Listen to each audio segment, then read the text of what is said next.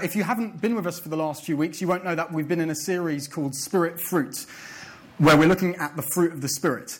Um, so, for those of you who've been Christians for a while, and if you've gone to Sunday school, you will probably have had, I don't know, those paper trees that you put on the wall and you have to peg different parts of the fruit of the Spirit onto the tree. You can tell I'm an ex kids worker. Um, but we're basically looking at a passage in Galatians 5 which talks about this stuff called the fruit of the Spirit.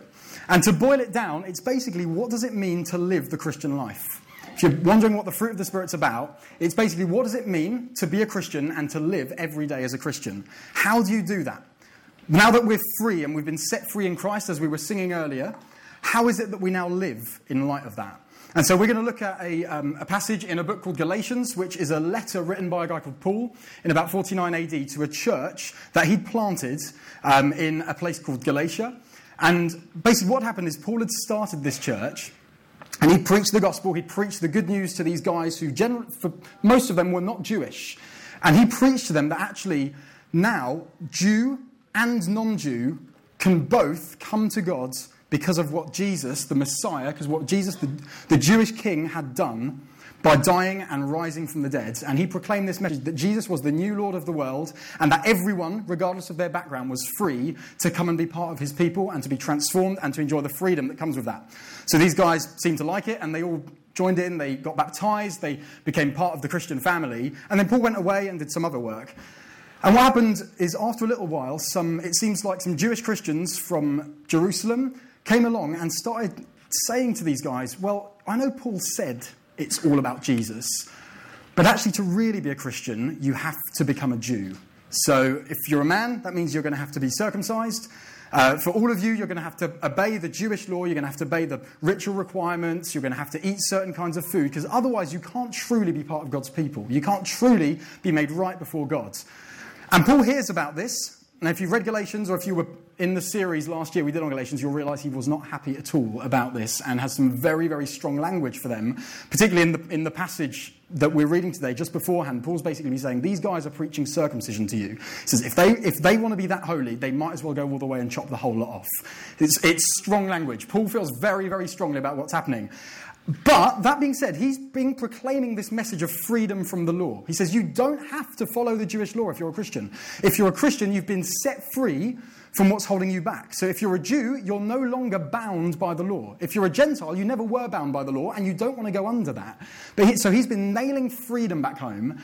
And then comes the question well, if we're not living under the law, if Jews are not living under the law anymore, and if Gentiles never were supposed to and are not supposed to go under the law, how is it that we live as a Christian? And that's the question he's trying to answer in this passage. So if you want to open up your Bibles in Galatians 5, and I'm going to read from verses 13 to 26. And what I'm going to do is just explain what the passage is talking about, um, try and be, be as brief as I can, and then I'm going to look at the last three manifestations of the fruit of the Spirit. So Simon, the first week, looked at love, joy, peace. Steph last week looked at um, patience, kindness, goodness. You always, I always remember them in order. I can't do isolated parts of it. And I'm going to look at faithfulness, gentleness, and self control today. Does that sound good? Yep. yep. Okay. So, verse 13 to 26 in chapter 5. For you were called to freedom, brothers. Only do not use your freedom as an opportunity for the flesh, but through love serve one another. For the whole law is fulfilled in one word you shall love your neighbour as yourself. But if you bite and devour one another, Watch out that you're not consumed by one another. But I say to you, walk by the Spirit, and you will not gratify the desires of the flesh. For the desires of the flesh are against the Spirit, and the desires of the Spirit are against the flesh. For these are opposed to each other to keep you from doing the things you want to do. But if you are led by the Spirit, you're not under the law. Now, the works of the flesh are evident Sexual immorality, impurity, sensuality, idolatry, rival, um, sorcery, enmity, strife, jealousy, fits of anger, rivalries, dissensions, divisions, envy, drunkenness, orgies, and things like these. I warn you, as I warned you before, that those who do such things will not inherit the kingdom of God. But the fruit of the Spirit is love, joy, peace, patience, kindness, goodness, faithfulness, gentleness, self control. Against such things there is no law. And those who belong to Jesus to Christ Jesus have crucified the flesh and its passions and desires. If we live by the Spirit, let us also walk by the Spirit. Let us not become conceited, provoking one another, envying one another. So, probably a fairly familiar passage to a lot of you if you've been Christians for a while. But what, is, what's, what does Paul mean by this? What's the big deal? So I'm just going to run through the passage quickly, like I said, and then look at the last three manifestations of what it, what it looks like when you walk by the Spirit. So, as I've said, Paul's been nailing back the idea of uh, that we've been set free in Christ. He says the whole idea, if you were, if you were uh, around a year ago when we looked at Galatians, you remember we, we looked at what the point of the law was. And I, and, and I explained that the law was given to God's people for a particular time to be a little bit like a babysitter, to keep them until the Messiah had come. And Paul's saying, now the Messiah has come, so the law, as a babysitter, it doesn't have that role anymore. So it's really stupid to try and put yourself under the law. It would be like an 18 year old getting babysat by someone again. It's just, that's just not what you do. And so Paul's saying you're free from it. Do not put yourself under that kind of yoke. And if you're, and if you're not a Jew, you've been set free from all of the things that used to enslave you. Like we were, I just thought that time of praise was amazing. Just fits in exactly with the idea of freedom that you get in this passage. That we've been set free. That song that Alex brought was amazing. Once my hands were in chains, once my feet were bound, and then Jesus came. And I think that is kind of Galatians in a nutshell, basically. Your feet were bound, and Jesus has come along and set you free. And so Paul's nailing this idea. He's saying, You're free, you are free, but, there's a but there, but do not use that freedom as an opportunity for the flesh. So Paul's saying, okay, well, the law, we don't need the law to supervise us anymore. So does that mean we just run all the way over here and say, yeah, I can do what I want? I can just do whatever I want. I'm going to go and sleep around and get drunk and just do whatever I want because I haven't got the law governing me anymore. And Paul says, no, that's not the way you live the Christian life. Just because you've been set free from the law, it doesn't mean that then releases you to do whatever you want, basically. To just run wild. I think we think of freedom in our culture, and that's the, that's the picture we have. We have this picture of someone doing whatever they want, whenever they want, kind of just no boundaries, nothing. And Paul's saying that's not, that's not Christian freedom. That's not what it looks like to be set free in Christ. Instead, what Paul says, he says, but through love serve one another. For the whole law is fulfilled in one word you shall love your neighbor as yourself. But if you bite and devour one another, watch out that you are not consumed by one another. Paul says you've been set free from the law, you're not under that anymore, and you've been set free to serve one another. And you might look at that and think, that doesn't sound like freedom. That sounds really restricting, that sounds boring, that sounds really annoying, that sounds like I don't get to do what I want to do. And that's because, like I said, we've misunderstood freedom in our culture. Biblically, freedom is not freedom to do whatever you want, whenever you want, at like just whatever you want, however much it annoys other people. Freedom in the Bible is being set free from what was stopping you being everything you were created to be. So, kind of, I suppose the, the different kind of imagery would be the idea of a child who's set free to eat as many cookies as, cookies as he wants. And that's what the world sees as freedom. It's like that child can now stuff their face with as many cookies as they want and get as fat as they want, and that's fine. That's not biblical freedom. Biblical freedom is the image of a bird being shut in a cage and being set free. A bird was made to fly. If you put a bird in a cage, it's not able to do what it was made for. Okay, so he said, You were created in the image of God to be a certain way, and that is to serve one another, to love one another, to lay your life down for one another. And so that is what Paul means by freedom. He says you've been set free from the law, or if you weren't a Jew, you've been set free from everything that was holding you back, and now you're free because you've given your life to Christ to do what you were created to do. And so the question now becomes well, how do we not live under the law? Because that, that's not what we want to do. That's, Paul's very clear on that. Yet at the same time, not live by just doing whatever we want. How do we actually get to the point where we're serving one another, where we're loving one another, where we're not, as Paul says, giving any opportunity to the flesh, where we're not giving an opportunity to this? Basically, the flesh means this kind of natural desire without God. It's basically humanity in its fallen weakness. It's quite a difficult idea to, to convey. Some translations have the sinful nature, most keep it as the flesh. It's basically, it's not physicality, it's not like muscle, it's about the, the nature of human beings without God. And Paul says, How is it that we don't live under the law, but yet at the same time we don't gratify the desires of the flesh by just going crazy and doing whatever we do?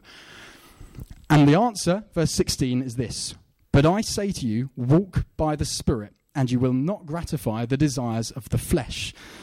So the promise here is not under the law, not gratifying the flesh. though we don't want those, those two, what we're going to do instead is we're going to walk by the Spirit. And if we walk by the Spirit, we will not end up giving in to the desires of the flesh. That's quite a remarkable promise. I remember um, Matt Fox a few years ago kind of just, uh, he just highlighted it to me. He said, Do you realize that verse says, if you walk by the Spirit, you won't sin? And I thought, well, that's right. I remember Steph preaching a few years ago, I think it was on, on 1 John. It says at the beginning of 1 John 2, I'm writing these things so you do not sin. And he just said, according to this passage, it's possible for a Christian not to sin. And there was just kind of like silence in the room where everyone was like, really? And it's true. And at the same time, if anyone claims that they're not, they haven't got sin, they're a liar. That's what John says. But at the same time, there's this if we were to walk according to the Spirit every single day, we would not sin. That just wouldn't happen. And so this promise here is, is actually really remarkable. Just the idea, if you walk by the Spirit, you won't end up giving in to that at all. And so the question is, what is walking by the Spirit? If that will allow us not to gratify the desires of the flesh, what does it actually mean to walk by the Spirit? Because that sounds like quite a good thing, doesn't it? I think as a Christian, you don't particularly want to gratify the desires of the flesh. I imagine it probably didn't take too much convincing for you to realize that actually being in Christ and being a Christian doesn't mean going that way. It probably didn't take too much for you to go, really? Really? I can't just do what I want? But a lot of us are probably sat here thinking, what does it mean then to walk by the Spirit? What does it mean to actually live a life where I'm not gratifying the desires of the flesh? And I think a good example of this would be I, I, watch, I was watching the London Marathon on iPlayer a few weeks ago. If you've got 10 minutes to spare, then it's a nice short program to watch. About four hours in, there was this interview with a guy who basically run the marathon and he was blind, um, which I thought was quite remarkable. And the way he did it is he would have someone who ran at the same pace of him as him for the whole time telling him where to go.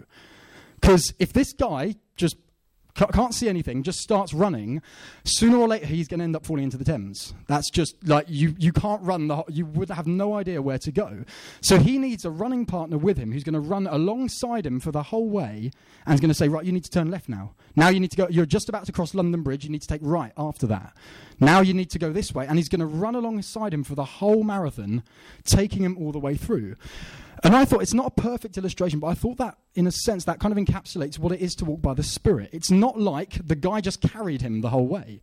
I don't think we'd be very impressed if we if the, the interview was going. I was like, "Yes, I'm blind. I run the London Marathon because this guy carried me the whole way." You'd be more impressed with the guy who carried him than the, the guy who actually claims to have run the marathon. He didn't just carry him. And in the same way, when you become a Christian, your life does not just become floating through life as if there's no effort required or anything. That guy had to flip in, run, and do a lot of training. But he could not have done that if his partner wasn't running with him. And walking by the Spirit's a little bit the same. Paul would not have written this passage to warn people to live by the Spirit if it wasn't possible not to walk by the Spirit as a Christian and to, and to kind of veer off course and go the other way. So he's saying, actually, you need to constantly be walking with almost like with the Spirit running with you and saying, here's where I want you to go, here's what I want you to do. And again, that sounds like a nice illustration, but it still might not quite make sense how that actually works. And there are lots and lots of things you can do to kind of be running alongside the Spirit. But one of the things that Steph highlighted last week, and I think is really important to highlight, is actually what do you think about? Where do you set your mind? What is it that you think about on a daily basis? So in Romans 8, Paul, who same, same guy, writes this. He says, Those who live according to their flesh set their minds on the things of the flesh. But those who live according to the Spirit set their minds on the things of the Spirit. For to set the mind on the flesh is death, but to set the mind on the Spirit is life and peace. For the mind that is set on the flesh is hostile to God, for it does not submit to God's law. Indeed, it cannot. Those who are in the flesh cannot please God. Paul's saying, those who are in the flesh, sinful desires, they set their minds on the things of the flesh. Makes sense. Those who are who walk by the who live according to the Spirit set their minds on the things of the Spirit. It's like that guy running the marathon. He could he could have just kept running with his with his partner running alongside him, but not listening to what he was saying. He had to set his mind onto what his running partner was saying. And the same way, as a Christian, you want to set your mind on the things of the Spirit, which will, in, which will involve meditating on the gospel, Thinking about what Jesus has done for you, his life, his death, his resurrection, his ascension, memorizing scripture, praying, spending time with God. And all of those things mean that little by little you'll get used to the idea of walking alongside the Spirit.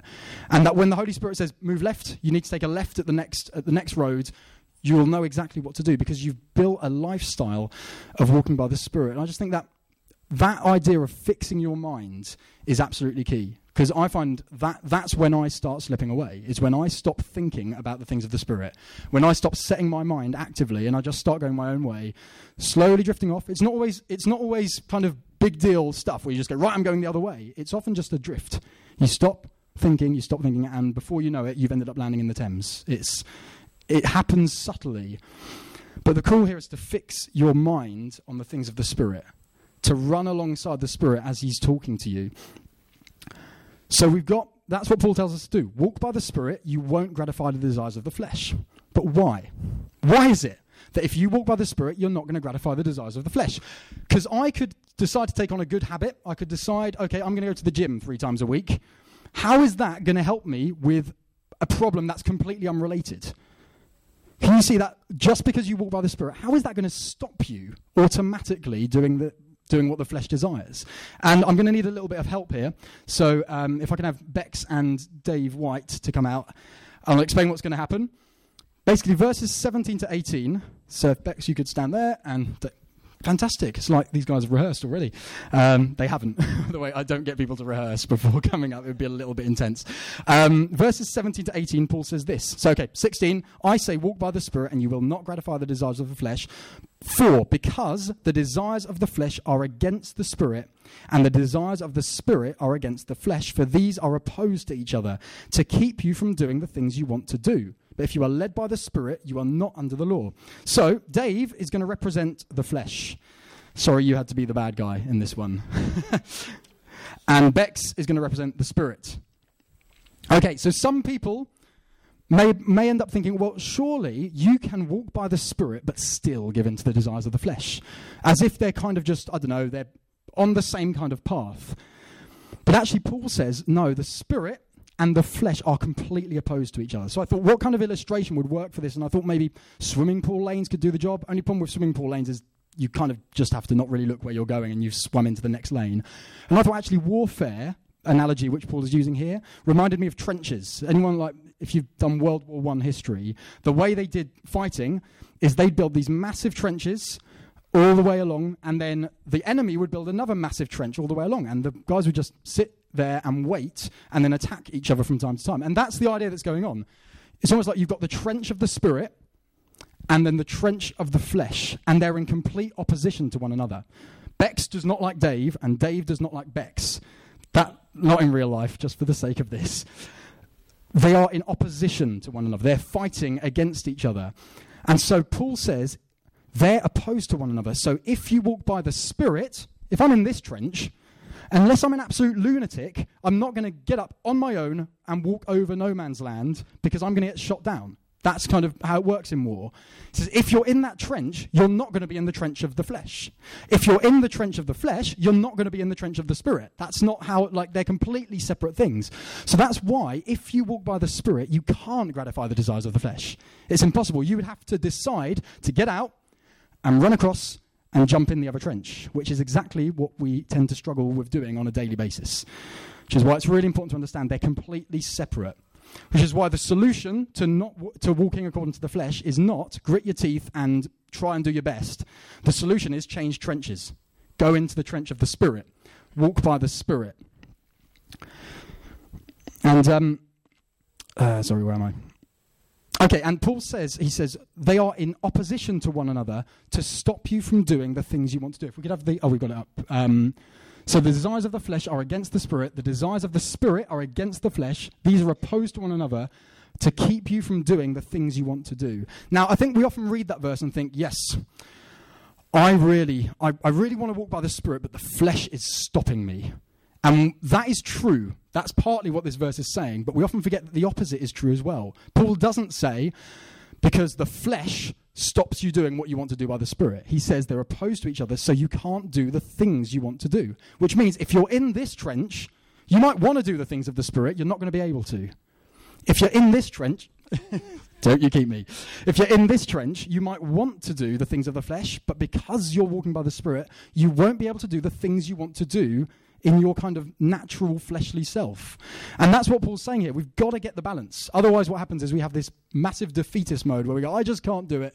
It's just not possible. There's no way. The, the, the flesh is too strong. And Paul's saying, no, no, the opposite's true as well. If you walk according to the Spirit, you won't gratify the desires of the flesh. Does that make sense? So, what does it look like then? What does it actually look like when you decide to set your mind on the things of the Spirit and think about the things of God, remember the gospel, and walk by the Spirit? And it looks like this. And, um, and what does it also look like, sorry, what, when you walk according to the flesh? What's kind of like, what, what are the things that these different ways of walking look like? And the first half, Paul says in verses 19 uh, to 23, so he says, Now the works of the flesh are evident. If you walk in this, in this particular trench, it's evident. Sexual immorality, impurity, sensuality, idolatry, sorcery, enmity, strife, jealousy, fits of anger, rivalries, dissensions, divisions, envy, drunkenness, orgies, things like these. Doesn't sound pretty. Doesn't sound like the kind of thing that you're thinking, I really want to do that. But actually, all you have to do is just pick up OK Magazine or just look around and you realize that actually out of our, our human fallen nature, that is the kind of things that we would naturally tend to do if God was not helping us. That's what it looks like when you follow the Spirit. Uh, the, the flesh, sorry. And Paul says, this is sobering. I warn you, as I've warned you before, that those who do such things will not inherit the kingdom of God. That means if your life is spent in this trench, you will not inherit the kingdom of God. And that's sobering. If your life is characterized by envy, drunkenness, orgies, sensuality, sexual immorality, you will not inherit the kingdom of God. You reap what you sow. Paul gives an analogy in chapter 6, if we could have the, the next passage up. So, if you're anyone who's any done any agri- agriculture here, Ruth, Ruth knows what I'm talking about with agriculture. She often quizzes me on different tree types, and I'm like, I have no idea what that tree is, Ruth. But Ruth knows her, her trees and her seeds, and if Ruth wants to grow, sorry, using you here for the illustration, if Ruth wants to grow strawberries, she's not going to end up sl- um, sowing a sycamore tree seed. That makes no sense. She wouldn't say, I want to grow strawberries. I have some brilliant sycamore seed tree um, seeds here. I'm going to sow them, and then a few months later go, why are there no strawberries? This is really weird. They're like little shoots. It's like they're going to grow into a big tree, but I'm pretty sure I wanted strawberries. And Paul says, Don't be deceived. God is not mocked. Whatever one sows, that will he also reap. The one who sows to his own flesh will from the flesh reap corruption. But the one who sows to the Spirit, from the Spirit will reap eternal life. If you sow a particular kind of seed, you end up getting a particular kind of plant. And Paul's saying, don't be deceived. Don't be stupid.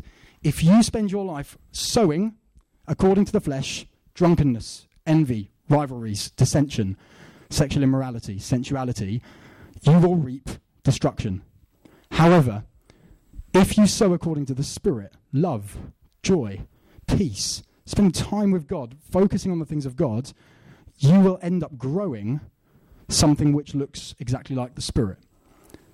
Yes, that makes sense? Fruit of the Spirit just think about it basically. Fruit is what something produces. The fruit of the Spirit is what the Spirit produces when a believer lives by the Spirit. In fact, it's, the word's singular.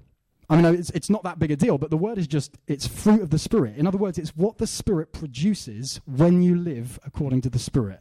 It produces love, joy, peace, patience, kindness, goodness, faithfulness, gentleness, self control. And against such things there is no law. That's what it looks like. Thanks, guys. You can sit down, or you're going to be standing here right, right the way to the end. Cheers.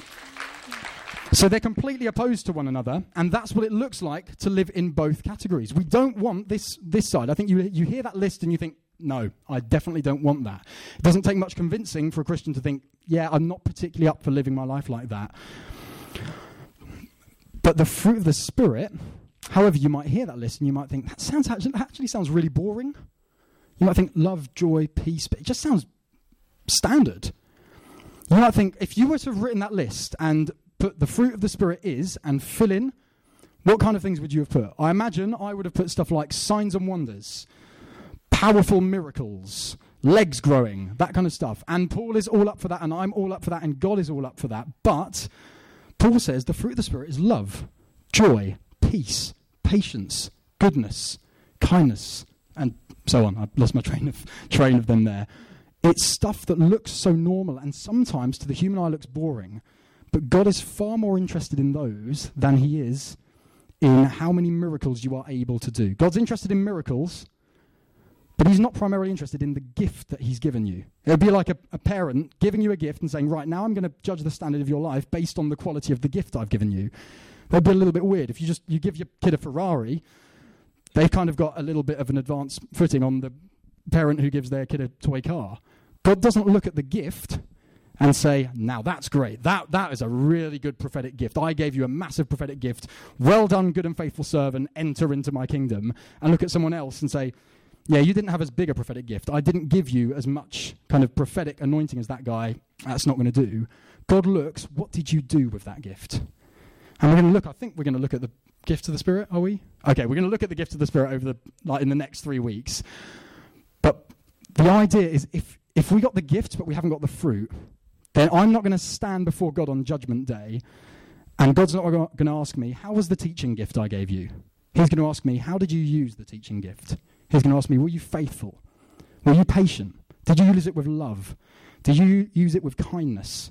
Did you use it with gentleness, or were you angry all the time at people?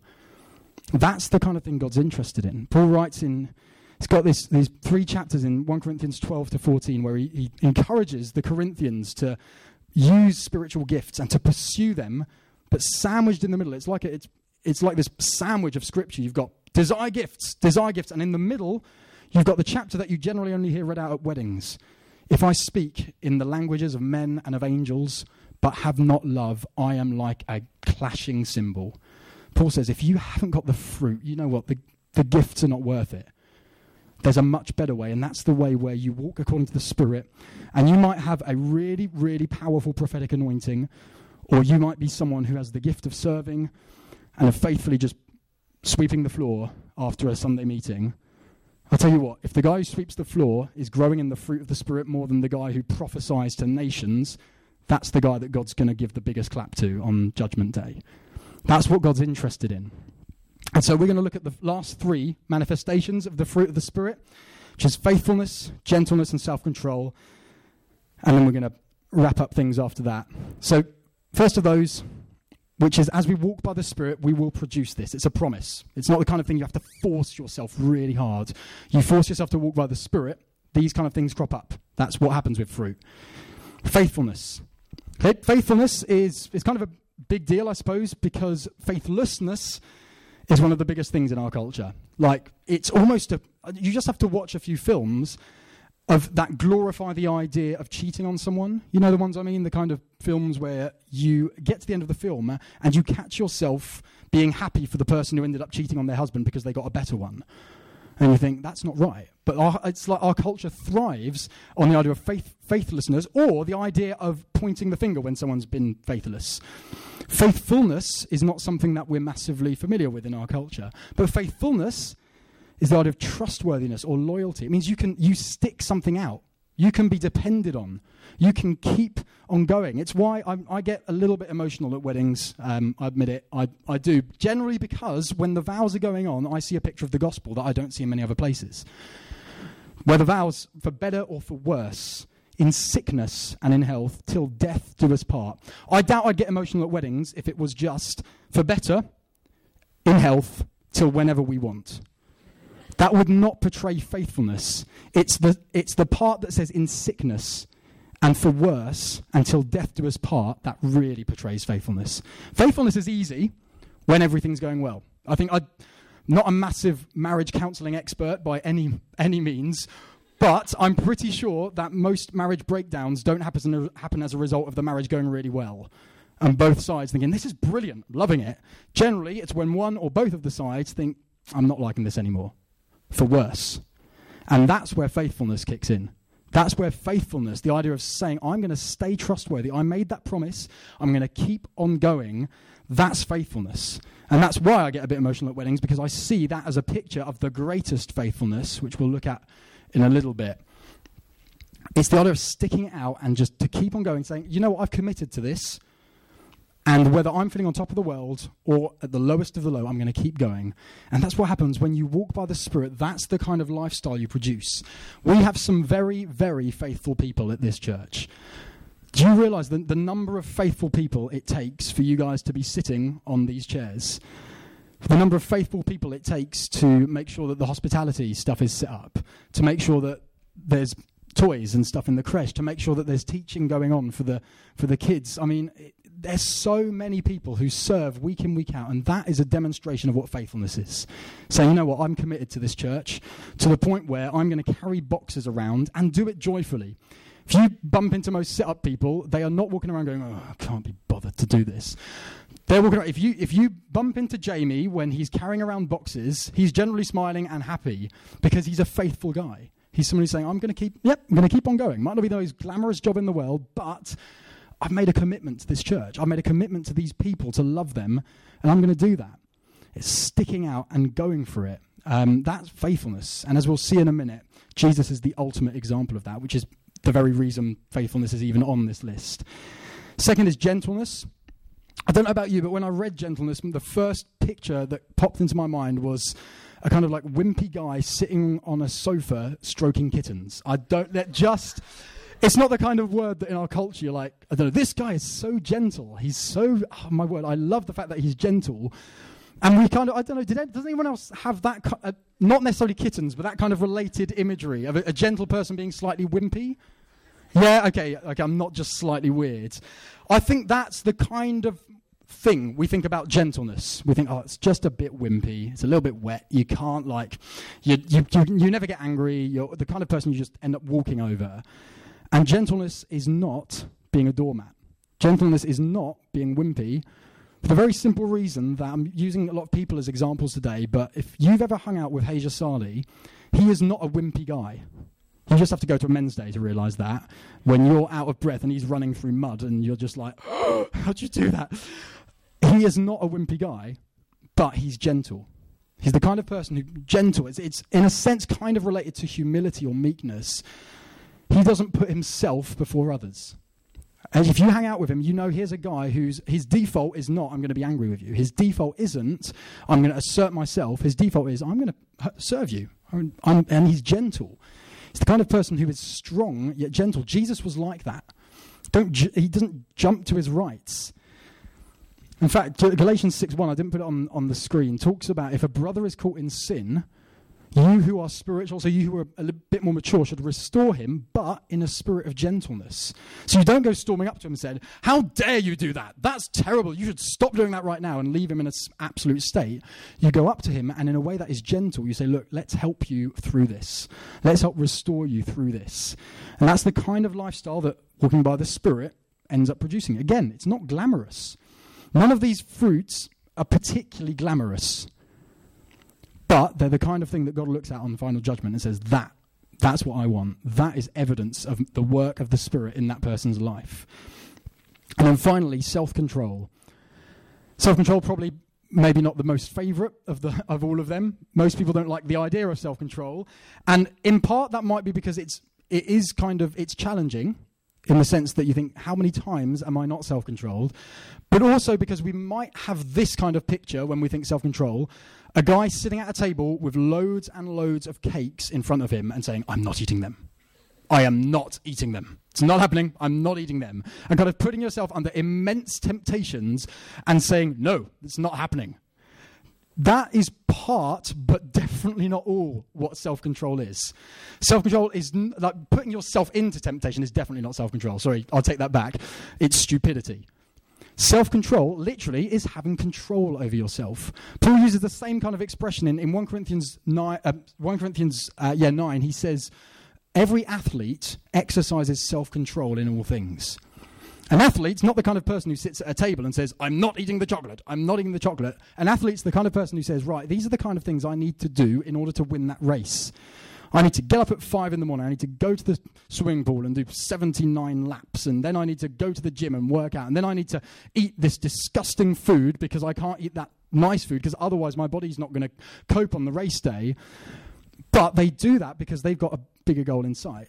And self control is training yourself to say, what are the kind of things and decisions in every single aspect of my life that I'm going to make that are going to help me to run the race? So what Paul says. 1 Corinthians 9, they train themselves and they ex- exercise self control in everything. And he says they do that for something that's perishable. They run as fast as they can, and in those days, all they would get is a little crown made out of leaves, which kind of withers within a few days. And Paul says, but we do that in a spiritual sense for a crown that lasts forever. So he says, So I beat my body and make it a slave. It's the idea of saying, My body and my desires are not going to have control over me. Because, not because I'm going to force myself to sit in situations where I'm very highly tempted and say no, but because every single day I'm going to make little decisions and little calls that I've got the greater goal in mind. I'm not going to give in to that because I know I've got something bigger. That's what self control is. It's controlling yourself. And that's not the kind of thing you have to grit your teeth to do. It's the kind of thing that happens as you walk by the Spirit. So, every single part of it, in, in a sense, it can be dangerous sometimes going through the list of the fruit of the Spirit and expounding on them because people will often go, okay, well, I'm good at that and I'm not good at that and I'm not good. So, I'll work really on those when actually the solution is are you walking by the Spirit? Are you in this trench, or do you have a tendency to run over to over no man's land into the other trench? Because if that's what you're doing, no amount of gritting your teeth is going to help. Because if you're in this trench, the flesh is not going to let you do what the spirit wants. But if you walk by the spirit, you won't gratify the desires of the flesh. And so that's what it is. It's not glamorous.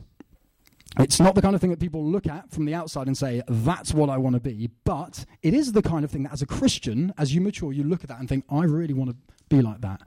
I find the more I see humble people, the more I want to be humble.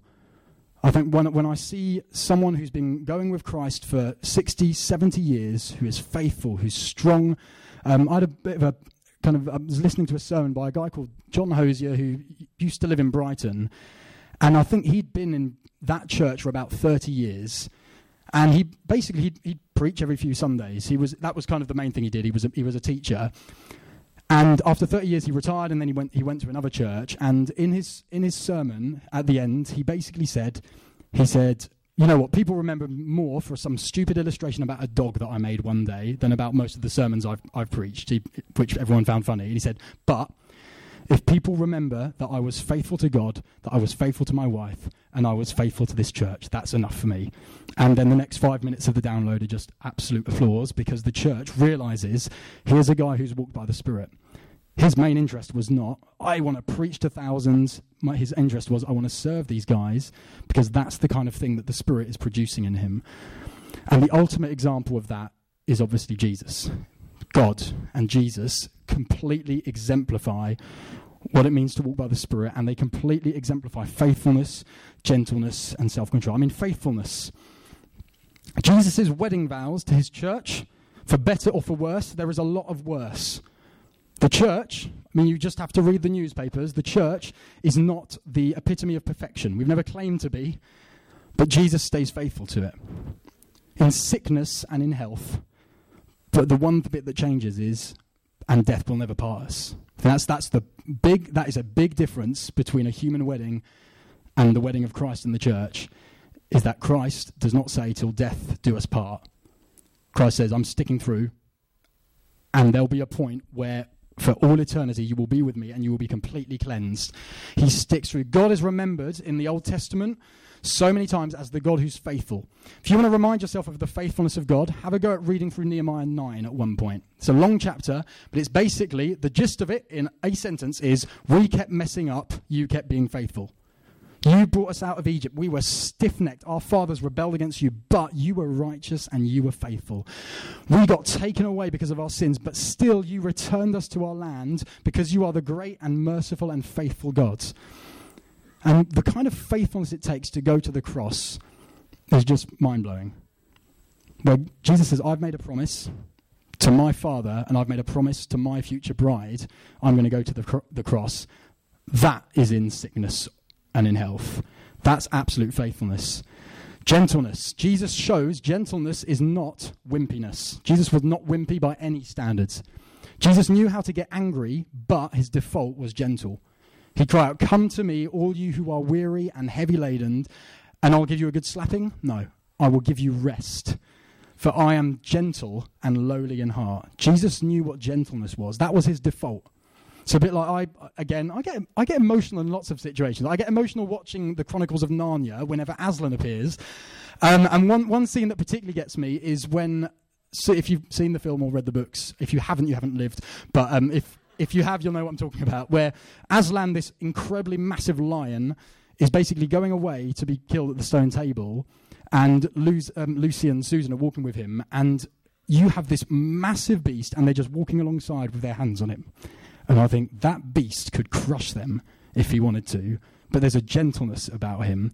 And I, you see that with Jesus. It's a bit like, again, do, do a bit of Googling. Google lioness cub mouth on Google Images, and you will, I know how to type my keywords. Um, you, you will find a picture of this gigantic lioness carrying a tiny cub in her mouth. Do you realize how much pressure you can get out of those jaws? But this cub hasn't got a scratch. Je- I see Jesus like that. He is powerful. He's the lion of the tribe of Judah, but he's gentle. His default is I'm going to be merciful and kind and gentle, but if anyone gets in the way of my church, I am taking them out. That's what Jesus is like. And that, that's the kind of lifestyle that if we live by the Spirit, it produces. And then self control. Again, the cross.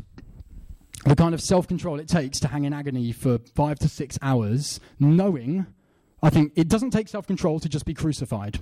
It takes self control to be crucified as someone who knows that he can summon a legion of angels to come and deliver him, that he didn't have to go through it.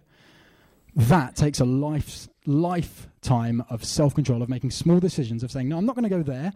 No, I'm not going to just ease out. Even though I know I'm going to be crucified in three years, I'm going to remain faithful to God. I'm going to exercise self control like an athlete, and then I'm going to win the race. That's what Jesus does. He's the ultimate example of all of these different manifestations of the fruit love, joy, peace, patience, patience, kindness, goodness, faithfulness, gentleness, self control. Jesus is the epitome of the manifestation of all of them. And that's why, when you walk by the Spirit, you become more and more like Jesus. You become more and more like Him. But at this point, some of you might be sitting here and thinking, okay, yeah, I get the walk by the Spirit thing, but it's just too tough. I just get this ongoing sense of this battle that's going on, which is true. There's a battle, this is battle imagery. But I want to finish on this one verse, verse 24. Those who belong to Christ have crucified the flesh, and uh, where is it? And it, with its passions and desires. There's a, there's a place for crucifying the flesh daily. That's what Jesus tells us to do. Pick up your cross daily, but that's not what Paul's saying in this passage. He's saying those who belong to Christ have crucified the flesh. It's something that's happened. If you belong to Jesus, you are, it's not like you're in no man's land and being pulled both sides. Your default is walking by the Spirit. And it takes you the effort of going against who you are to walk out and go over into the flesh. So even though it might feel tempting and easy, you're in a position where actually your very nature now is to be someone who defaults to pleasing God. If you're a Christian, your deepest desire is to please Him. And I just think a, a passage that I, I, keep coming to again and again um, over the years, which we'll, we'll finish on, um, is 1 Corinthians 6. Paul's writing to a church, very similar kind of idea going on as, as in this passage. Do you not know that the unrighteous will not inherit the kingdom of God? Do not be deceived. Neither sexually immoral, nor idolaters, nor adulterers, nor men who practice homosexuality, nor thieves, nor the greedy, nor drunkards, nor revilers, nor swindlers will inherit the kingdom of God and such were some of you. But you were washed, you were sanctified, you were justified in the name of the Lord Jesus Christ and by the Spirit of our God. That line in the middle, I mean, you, you read the list and you think, oh, flip. And such were some of you.